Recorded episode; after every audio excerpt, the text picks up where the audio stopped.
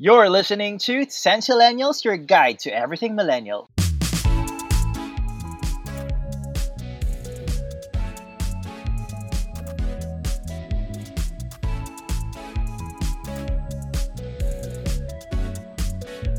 And we're back. Welcome to Centillennials. Thank you for joining us again, guys. Hello, Kyra. Hello, Jello. it's another fun episode here at Centillennials. And kahit March na guys, alam naman nating lahat that you guys still love the series called Landi Responsibly. And for those of you who don't know what it's about, it's our love series that goes through the different walks of life of people and yung perspective nila on love. So we have people who are single, married, from LGBTQ, and meron din tayo mga, ano ba, um, yung basta All iba-iba sila. May couples, ganyan. But I have enough of this. Bakit ko Ang dami mong sinabi yun? experience eh, no? Bakit ko sinabi yun? Well, we'll find out later on this episode. So for the meantime, let's go to our tidbits.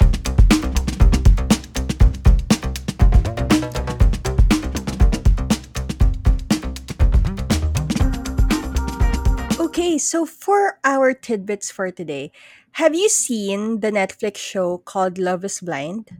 No, I haven't. Pero nakikita ko lang siya. But I, parang the last reality series na napanood ko was Singles Inferno. Ah, so basically, ano rin siya, para siyang dating game or dating reality TV show. And it launched 2020 eh, the first season.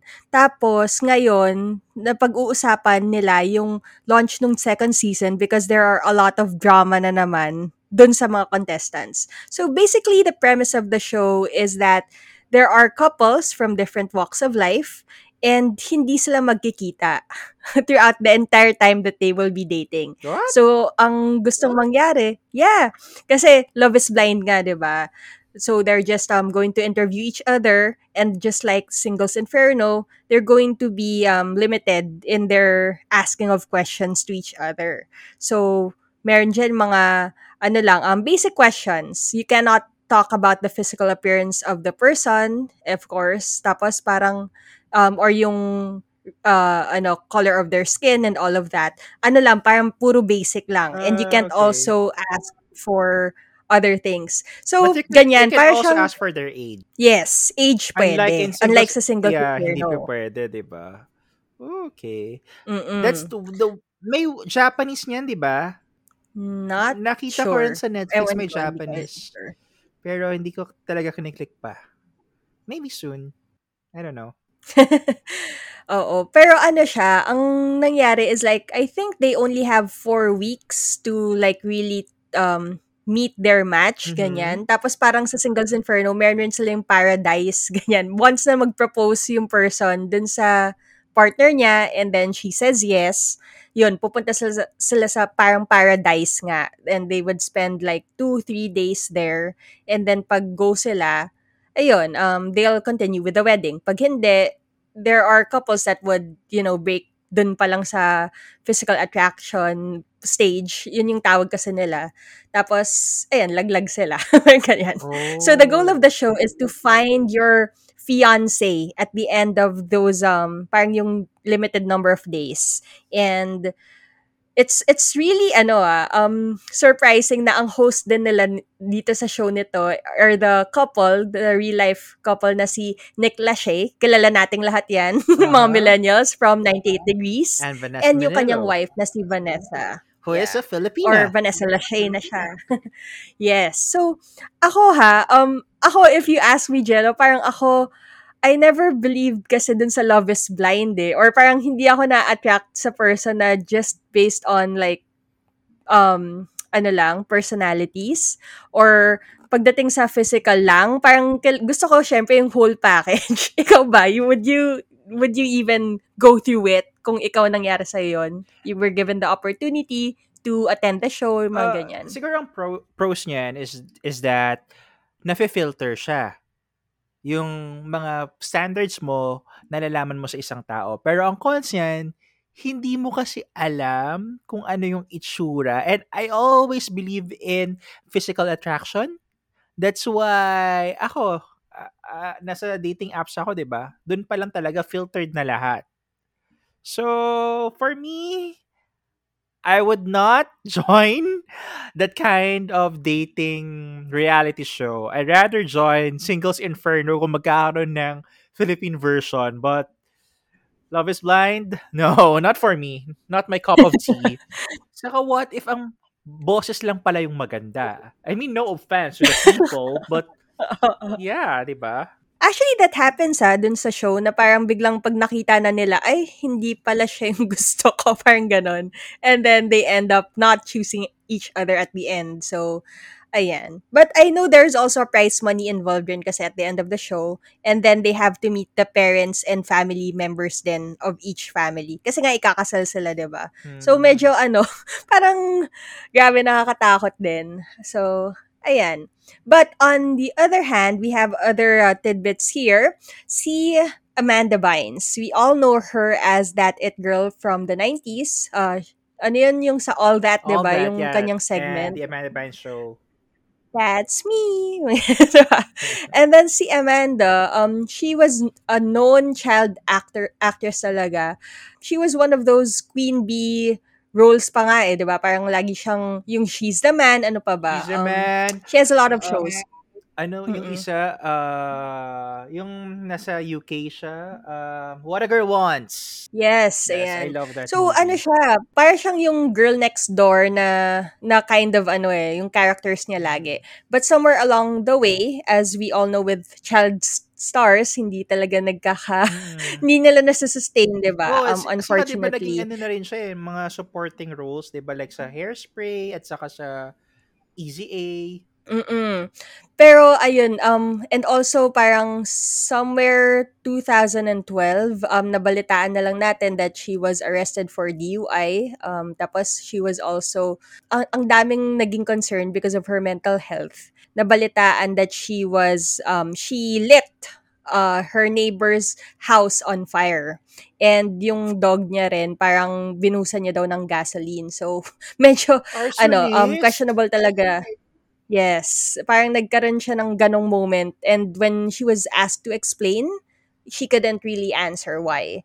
So, because of that, she was placed under conservatorship and we all know that from our lesson dun sa Britney Spears episode natin, 'di ba? So, she was placed under it and nine years na nga ngayon. Mhm. But just recently, she uh, at the time of this recording, which is ngayon, it's February 26, yun nga, parang sinabi nga na she filed for petition to get out of it, yung conservatorship niya. Because she said she's doing better now, kasi 2013 pa naman yun eh, uh, yung nangyari na yon. Kasi different to dun kay Britney because Britney naman, she didn't do anything like that harmful to other people eh, di ba?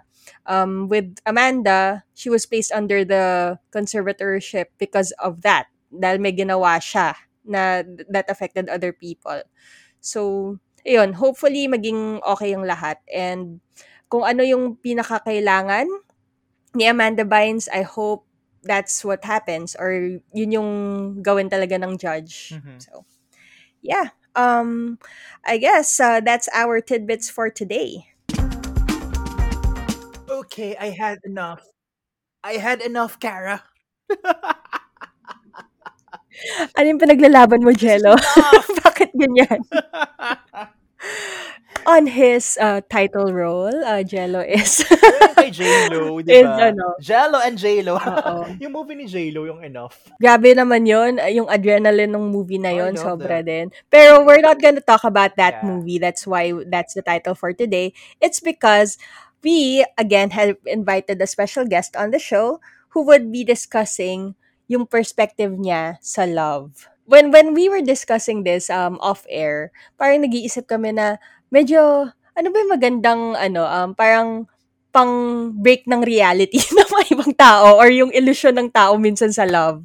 It's this one. So I believe we're going to be answering that yung tinanong mo kanina na when can you say enough is enough? Ah. So here with us today is my good friend KD. Uh, we have been workmates um, way back pa, dati pa. And now she is a supply chain uh, manager and she is covering a lot of uh, different accounts as well. She is a freelancer. And we are so happy to have her right now. So without further ado, let's call in KD. Hello, welcome to the show. Hey guys, thanks for having me. You're welcome. Hello. Very showbiz. Oh, diba? No comment. Welcome the ganyan yung sagot. show. hey guys. Hi, kamusta ka naman? Grabe, I haven't seen you in like ages because of the pandemic also, no? Yeah, Kailan ba last? I don't recall.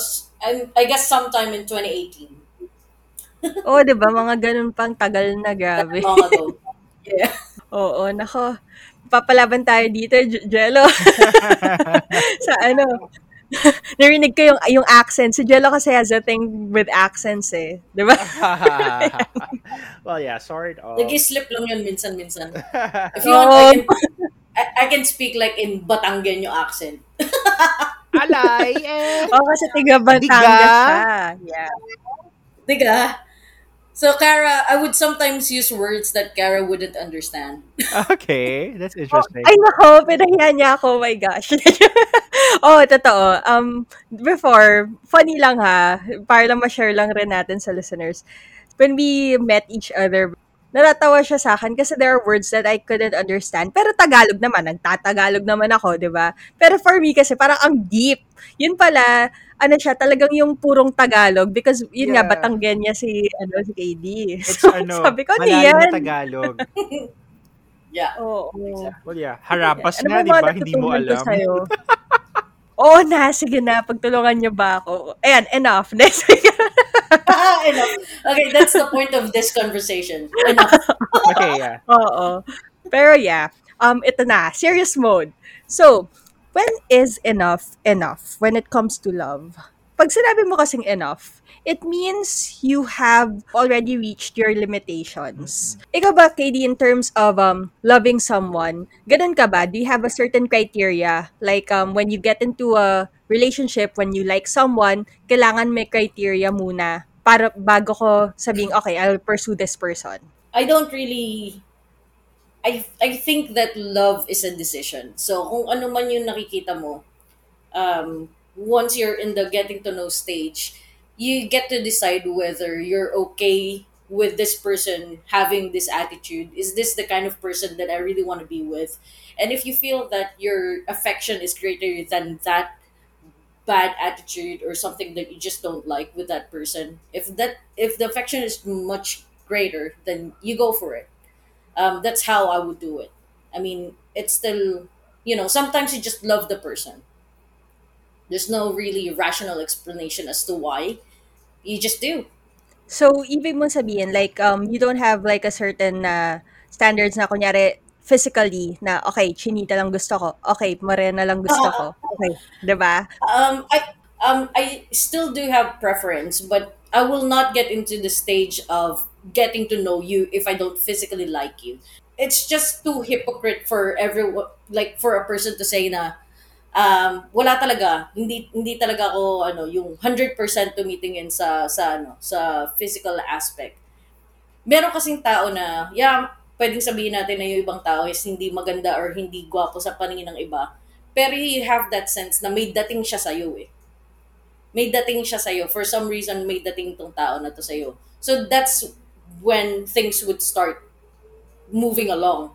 Doon siya mag-start dun sa um, attraction and then you get to the getting to know stage, dyan nalalabas yung, makikita mo yung mga negative side niya. And then you go to the decision part. Uh, gusto mo bang i-pursue yung tao na to or not? Yun. Sa akin, ganun ah. Uh, I don't know about you guys, but that's how it works for me. Ako, Katie, I somehow, yes, I agree with you. Just like I said earlier, di ba? It all starts with the physical attraction and then, and so on and so, and so forth. And, yeah, personality din kasi, yun yung ano eh, yun yung magbe-break or make ng ano eh, ng dating stage and ng relationship, di ba?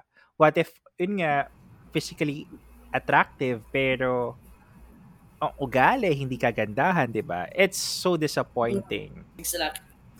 So I guess tayong tatlo, no, we could all agree na of course, physical plays um, a role on liking a person, pero hindi lang yun lang. Alam mo yun? Parang Exactly. personality also plays something.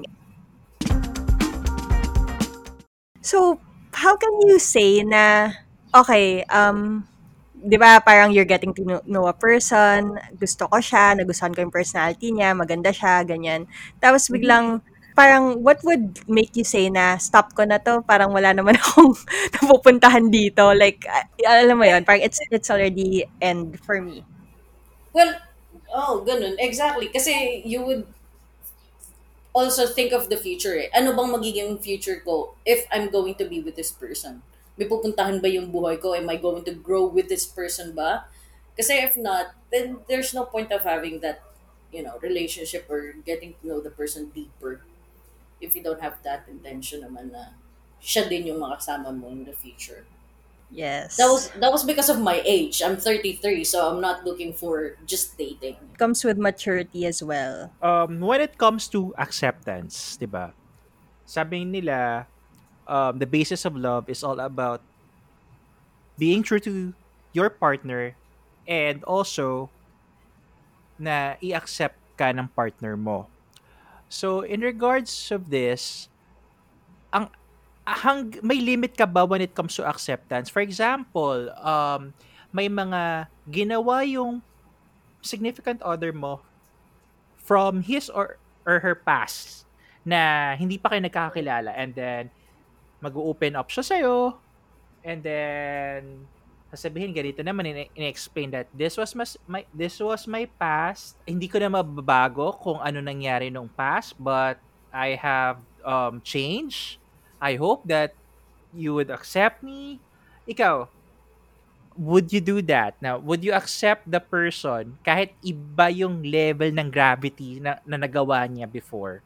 Um, I guess Jello, it would depend on where we are at within sa relationship. Are you re- already official? Because if we are not official yet, then I can still retract uh, from you know the knowing, getting to know stage, and just go on my way. Um, but if I already have decided na mahalin yung taong to and we're already in a relationship, um, there's nothing much that you can do but to just accept it, you know, um, and just just know and keep in mind that when you entered into a commitment with that person, you have unknowingly um, accepted her past as well. You know, So talaga you may not know ano, exactly what it is that you're accepting, but you're already there. So push push na yan. Mhm, so talagang unconditional love talaga. yeah, yeah. Mhm. yeah. Whole acceptance din. What are your deal breakers, 'di ba? Kasi it has something to do with um the thought of yung enough nga na word. Mhm. So ano yung deal breakers that's a for you in a question, Kara. relationship? Or the non-negotiables. yeah. Uh, um, well, you would have to know first the history of that previous relationship na, na nangyari. No? So we're uh, living together. Um, we're already at our fourth year anniversary, mga ganyan. Um, and then, nalaman ko na nag, niloloko pala niya ako with a straight guy, malamang, with a guy. um, so, ano eh, talagang literal na gumuho yung mundo ko. Alam mo yung feeling na napunta ka sa kawalan. And you just don't know how to function anymore. Um, because it's so, it's so ano eh, everything that you do is you do it rit- ritualistically. Na pattern na talaga siya every day. Then, and then all of a sudden, nawala siyang pattern na yun. Nawala siya. So, I moved on. Somehow, I managed to move on. Um, and then after a year, uh, bumabalik siya sa akin. And you know what? I accepted her. Kasi at the time, I was thinking the the mistakes that I've done dun sa relationship. Um, so feeling ko ako yung may pagkukulang, kaya niya nagawa yon. So I accepted her again. Um, and then we uh, lived in again together for um, a little a little over one year. And then nalaman ko, niloloko niya ako ulit for the second time. So, ginawa ko is pinaalis ko siya dun sa apartment namin. And then after a few days, sinabi sa akin ng best friend ko, which happens to be our common friend, na she's pregnant pala. She's almost um, six weeks pregnant. Sorry, 10 weeks pregnant na siya at the time. So, ang tagal na. Ang tagal na niya ako niloloko nang hindi, nang hindi ko alam. Di ba? Is this with the same person? If This is ano? yeah. With, no, no, no, no. With the same guy, you mean? No, it's a different Yes. guy. It was a Oh. different guy. Na, okay. Because, uh, so one one of my thoughts were, ang naalala ko kasi the first time na niloko niya ako was nung after namin magbalikan, I told her, huwag ka lang uuwi sa akin ng buntis. So, the fact na pinili niya or naging risky siya dun sa second time na nag ano siya, na, na nagloko siya, that shows me na hindi na talaga ako babalik. I want this to be over and done. Parang ganun. And I guess, nung una kasi, ano eh, nagsinungaling pa siya sa akin eh. Sina, hindi niya sinabi na ka-work niya yung, yung nakabuntis sa kanya. Ang sabi niya, it was an ex-boyfriend na umuwi lang for vacation. Ah, tapos, nag one night stand lang sila, tapos bumalik na sa ibang bansa. So, me naman, being a very lovely person, char, na someone na talagang mahal na mahal siya. ano, I was, I, I was, ano eh, taking care of her par, her well-being eh. Oo, pinaalis ko siya, pero pumunta ako sa bahay nila. Um, tin- sinecheck ko kung may work pa ba siya, kung okay pa ba siya, ano mangyayari sa kanya. Tapos, ang the first na pagkakamali ko kasi nung una siya nagloko is hindi ako humingi ng closure. So, what I did the second time around is, humingi ako ng closure, nakipag-usap ako sa kanya face-to-face.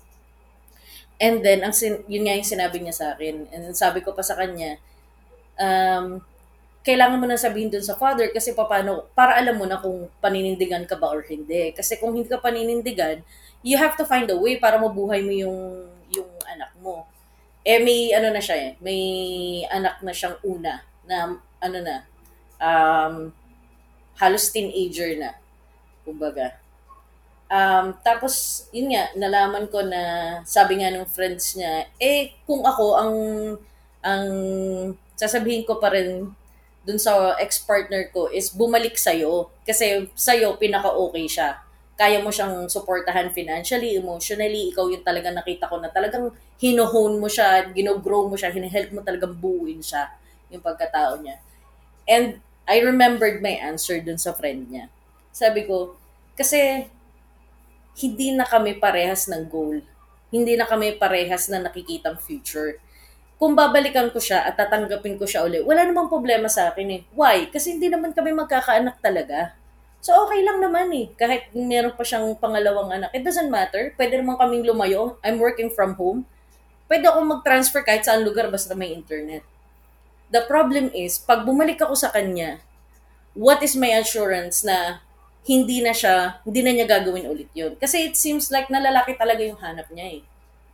So, because of that, na magkaiba na talaga, alam mo yun, sometimes it happens in a relationship eh. You just, you, your, your uh, priorities, they change. As you grow, your priorities would change. And sometimes, unfortunately, that uh, new perspective in life will not include your partner. So I think that was the time that I really draw the line na uh, this is enough. Yun. Grabe. Grabe, Jello. Are you still okay? Yeah. Grabe yung kwento ni KD. It's My gosh. Heavy Um, drama. parang parang kaming na speechless ni Jello bigla. Like, okay, wag na nating i-discuss yung experiences natin, Jello. KD na lang. But yes, um, kidding aside, no, uh, that's true.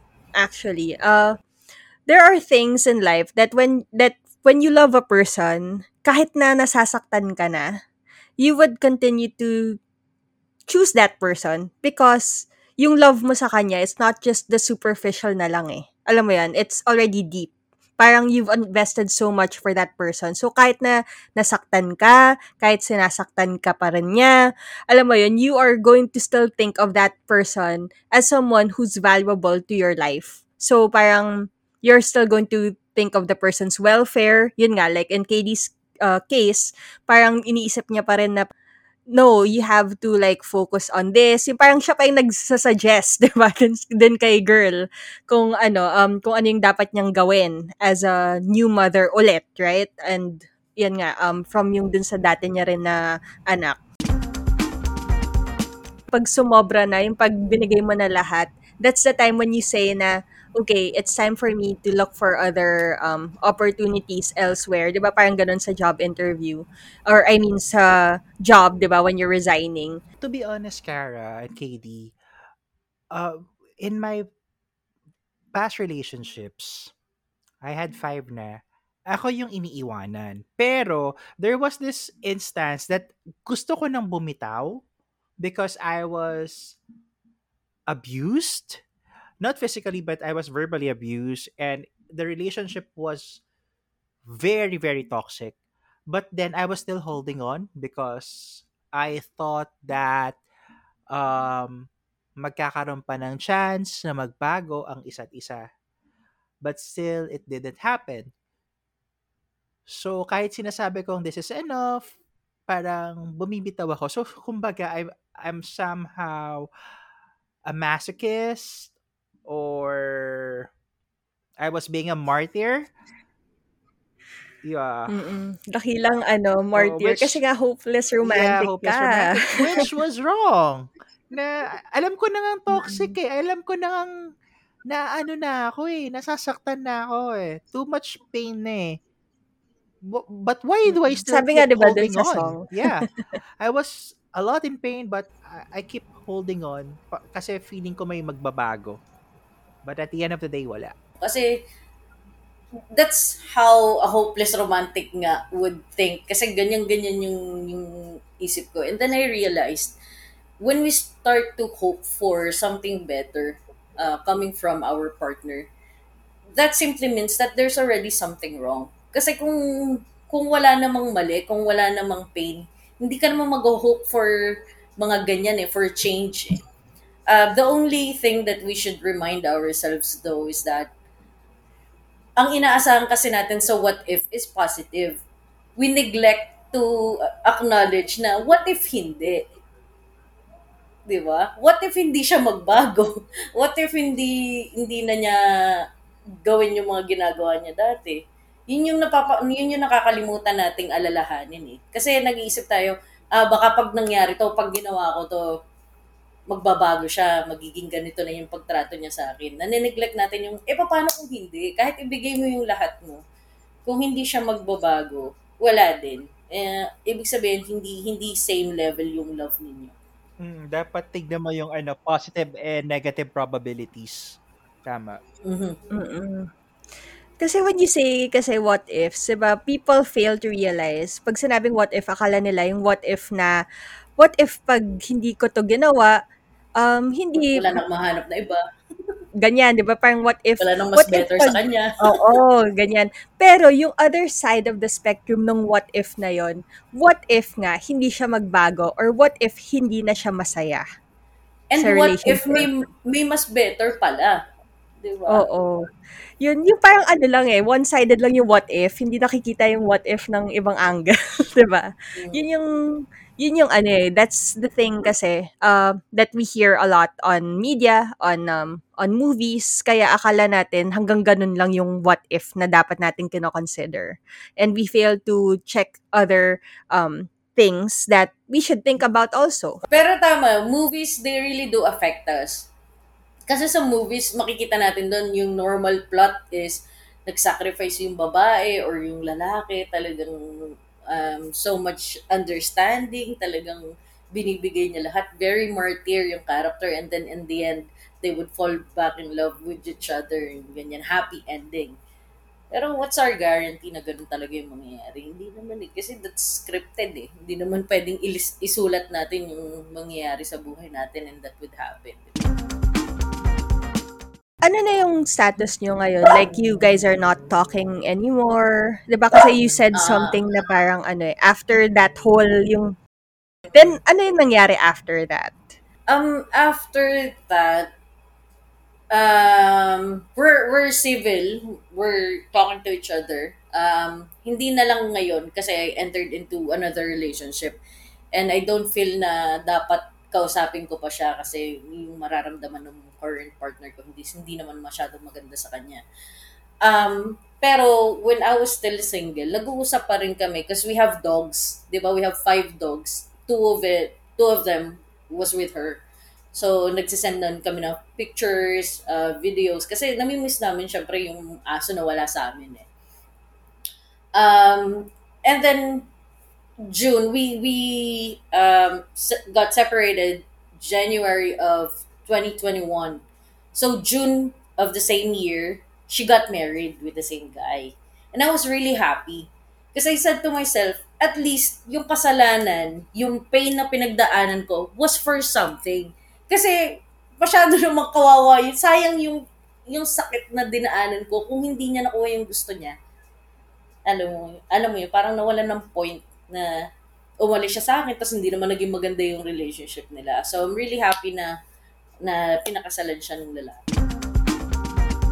With, sa mga, ano, KD, sa mga Mm.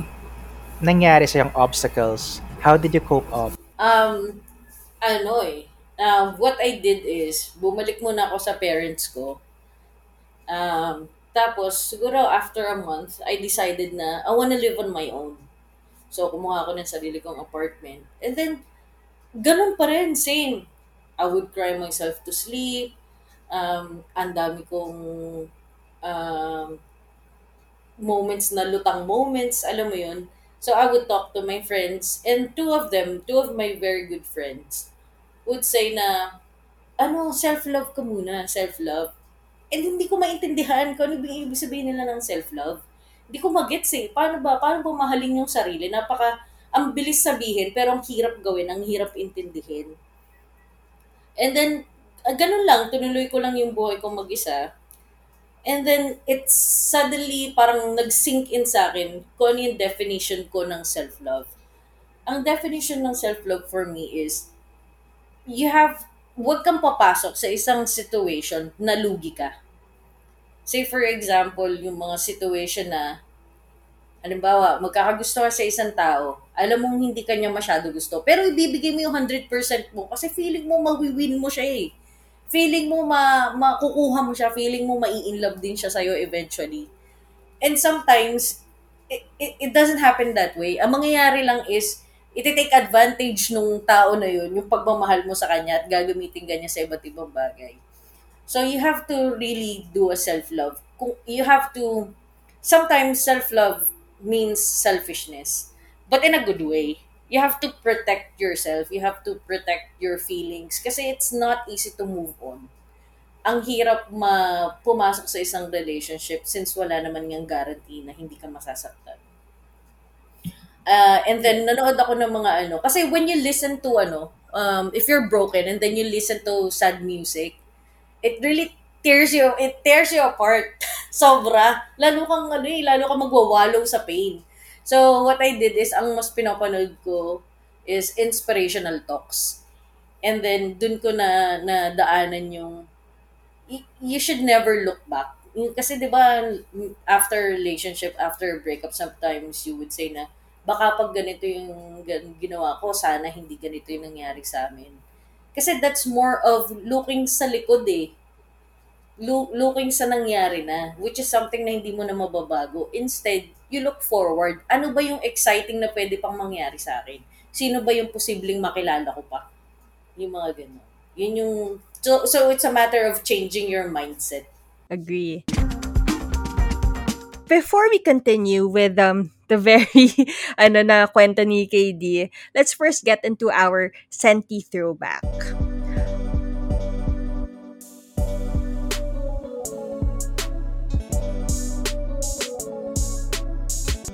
Okay, for today's senti throwback, um, this movie is one of my favorite movies, but at the same time, it's one of those movies na iniyakan ko talaga, no matter how many times I watched it. It's the one with Kate Winslet and of course, ang ating um si The Mask, di ba? Yan, Ace Ventura. And it's called Eternal Sunshine of the Spotless Mind. So, yan, si Jim Carrey. Mhm. Ikaw, Jello, have you watched this film? no, uh, to be honest, no, but I've heard of it. But kung nasa streaming services na siya, definitely I'm going to watch it. What if you get into a relationship, mahal na mahal mo tong taong to, pero sa sobrang sakit ng relationship na to, you just opted to erase all your memories together. Pumunta ka sa isang hospital that's able to do oh that. Would you? Well, Yung as in yung to as in fre- complete amnesia pero yung relationship lang. to have a fresh start with that person, why not? Maybe. I'm not closing my doors. True, pero ang ang ano kasi dito is that hindi ka sure kung magkikita ulit kayo. Kasi hindi mo nga siya kilala eh. So, as far as you're concerned na, pag ginawa mo yung experiment na na yun, or the procedure itself, syempre, you're just gonna um, see that person as a stranger. Ay, hindi. right? Gagawin ko Ganon. ano. Pero sa'yo lang. Gagawin ko, yung mga Mm. friends ko, sasabihin ko, oh, dapat after may ano ha, may uh, procedure, papakilala nyo ako sa taong to ha, ganyan, ganyan. O, oh, di ba? Ano ka dapat? May concrete plan ka. Hindi ba ano? so, may plan B, ganyan. Oo, dapat, oh, after, after erasing my memory from this particular person, pakilala nyo ulit siya sa akin. We have to rekindle our spark, our fire, our passion. became a cult movie kasi unheard of, 'di ba? I mean, until now hindi pa rin wala naman akong alam na pwede mong gawin yung procedure na 'yon, 'di ba? Pag na broken hearted ka, punta ka lang dun sa clinic nila and then may erase lahat ng memories mo of this person, right? Parang wala pa ako nakikitang ganun eh. Also sa Good Place, yung TV series, ganun din, 'di ba? Yung kay um ano ba yung name ni Kristen uh, Bell doon at saka ni Chidi, yung ano, parang na-erase yung memories nila together. Parang ganon, ganon yung concept. So, syempre, it's intriguing to a lot of people, kaya nga naging cult, ano siya, movie of the 90s and 2000s ata, early 2000s siya. Yan. So, tapos, along the movie, you would find out bakit niya kinailangang gawin yon bakit, alam mo yon bakit niya ginawa in the first place. Tapos, magugulat ka kasi they met each other for the second time around. Pero kasi ginawa lang ni Kate Winslet yun sa kanya. So, siya lang yung may complete um, parang amnesia of the relationship. Pero nung nakita siya ulit ni Jim Carrey, parang, I know this person, di ba? Parang ito yung, yung nasaktan ako dito sa taong to. Tapos nung nag-hi siya, hindi siya kilala. So, ganun. So, parang ganun. So, you would also, um, parang you would feel for the characters. Kasi parang mapapaisip ka din kung gagawin mo ba yon kung nangyari yung ganong sitwasyon sa'yo and all. Mm, pero, yeah, wala ko naman, if I really want to forget some things, at ayoko nang balikan or to have a fresh start with that person, or just to forget some events in my life, yes, I'll have that done. At least, di ba, wala ka ng pain na nafe-feel. Alam mo yung lola ko ganyan na, si Grandy, um, meron siyang time in her life, nag-ano kasi siya, um, before she passed, kasi nag-Alzheimer's na siya noon. Like, tapos, she was saying na, na-frustrate siya dahil hindi niya natatandaan kahit yung kinain niya kaninang umaga, hindi niya matandaan. Minsan yung mga names ng anak niya, hindi niya na matandaan, yung mga ganon.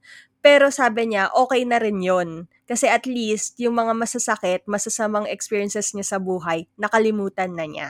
Yun yung sabi niya ha. So parang, ako kasi, that's one of the things that scares me in life. Mga phobia ko yan. Yung makalimutan mo lahat.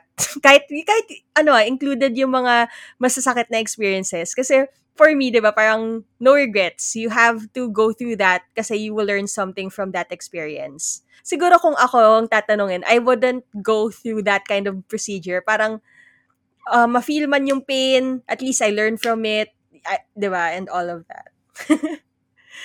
So yes, that's our Senti throwback for today. So, KD, after coping up, moving on, anong yung, ano yung parang next and final stage mo? Saan? sa life, sa like are you are you ready to look for your significant other, to look for your forever? Or Oh. ano yung mga discoveries mo dun sa yeah, and discoveries mo rin ah, dun sa procedure or sa process ng pag-move on sa, tinatawag nating self-love? Well, um, I've recently entered a new relationship. Um, it was, ano eh, it, I- kasi nakilala ko siya uh, during the gap between our f- first breakup dun sa previous, ano previous uh, relationship ko.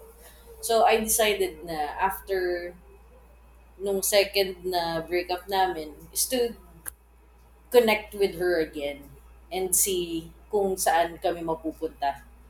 Kung, kung saan mapupunta yung nasimula namin, kumbaga. Um, and now, uh, we're turning two months. February, no, March 4th. so yeah, you, you, you can't close your door kahit pa ah, nasaktan ka. Kasi at the end of the day, hindi mo naman naging kasalanan yun eh. Um, cheating is not something that you can do kung talagang mahal mo yung tao. Kasi after naming magbalikan, naisip ko yun eh. Siyempre, some part of you wants revenge. Uh, you want to make her feel kung ano yung naramdaman mo noon. But I just can't do it eh. Hindi ko kaya eh. So, doon ko, doon ko siya na-realize na you just can't cheat on someone that you truly love. Yan. So, kung nagawa mo yun sa isang tao, hindi mo na, eh, hindi na ako believer ngayon ng ano eh, ng pagbibigay ng second chance. Kasi kung nagawa na niya nag-cheat noon, magagawa niya ulit yun sa'yo. Pwede niya yung hindi gawin sa next relationship niya, pero definitely sa'yo, I think 99% uh, it will happen again. Kasi may hinahanap siyang iba. Yun. But for me, ito na, uh, I'm giving love another go, kumbaga. Yes. Hindi na dadala. Hindi na dadala. Oo. Just never lose hope. Yun lang naman yun eh. Last na, um, KD. So, grabe, ang dami mo na rin na-share. Pero ito, what advice can you give our listeners who have gone through, I, I'm not sure, first time ko narinig yung kwento na parang sa'yo, but I mean, like, some of the people who can relate to yung being cheated on and yeah, nandiyan sila sa point ng buhay nila that they're questioning themselves. What can you uh, advise them? Um, siguro balikan ko yung point na sinabi ko kanina with Jello na if you're starting to think na and hope na your partner will change would change something um if you wanna still be in that relationship you have to have a good communication with your partner. Syempre, you have to give your partner a chance naman to ano to change themselves, 'di ba? Pero kung nasabi mo na sa kanya, alam na niya na ano yung mga dapat niyang baguhin and still hindi pa rin niya ginagawa.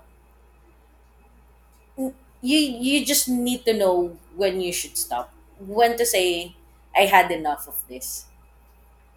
Don't be kampante in thinking of what if magbago. Again, there's another side. What if hindi? Uh, it's a it's gonna be a difficult decision for you. Siyempre, mahal mo yung tao. But having self-love means that you need to put yourself first. If you need to let go of that relationship just to keep yourself sane at uh, somehow still keep a part of yourself, then I suggest that you do that. Because if the other person loves you, like really loves you, mag mag ma, magsisink in yun sa kanya and babaguhin niya yun. At babalik siya sa'yo. Yun. Yes. So, grabe, what I got from um, all of what you said is that you just really have to um, to check with yourself ulit kung ano ba yung mga things na hindi na po pwede sa'yo. What are things that you can tolerate also in the relationship? And it's a matter of just re- weighing your pros and cons, I guess. Um, if you're going to stay, if you're going to move on na, and ayaw mo na talaga. So, yan. And, ang pinaka-importante dun sa mga sinabi mo is, give love a second chance. And, kung pwedeng wag ka na mag-revenge on the person, better, di ba? Like, i, ano na lang, i-boost mo na lang yung anger mo on improving yourself, on doing better, on being better for the next person who will come along. Right? Yan. So, grabe, kinikilig ako sa, ano, sa episode na to kasi sobrang puno, right? Yan. Thank you so much, KD, for gracing our show and also for sharing that very um very inspiring story pa rin. Yes. Kasi nga, di ba, you didn't get stuck there eh. And yun yung nag-lead sa'yo to meet the other person that you're with now, right? So, yan. And yung isa din, di ba, um, on the contrast to that, dun din sa past relationship mo, nahanap niya rin yung dapat na para sa kanya din through the pain that you both experienced. So, grabe. Thank you so much. Thank, you, once again. for And accepting our invitation, KD. Uh, thanks for the opportunity. What about us, Kara, for our takeaways? Well, I'll start na ha. Sa akin, ang takeaway ko Mhm. for this is that when you feel that there's something wrong and you know na just like yung sinabi ni KD na alam mong hindi na kaya mag-change or you should look for hindi naman sa hopeless na yung case na talagang hindi na pwedeng magbago. But if you feel you're so fed up, I guess that's the right word that I'm looking for. If you're so fed up with the relationship that you're into, then that's the time that you draw the line that this is enough. But then communicate to your partner that we have to end this. You have to give a proper closure because you owe it to yourselves. So, yeah, that's it. But don't be ballistic naman na maghihiwalay kayo. Ah. Talk properly. Be civil when you talk ab- about ending the partnership or the relationship. That's mine. Kara? Yeah, um basta guys, just be safe and guard your heart. There's nothing wrong with um with having self-love sometimes and it's not just being selfish. It's just taking care of yourself and protecting yourself as well. So, thank you once again guys for joining us on this episode and we hope to see you next week on another Landi Responsibly episode. Hashtag Hashtag guard your heart.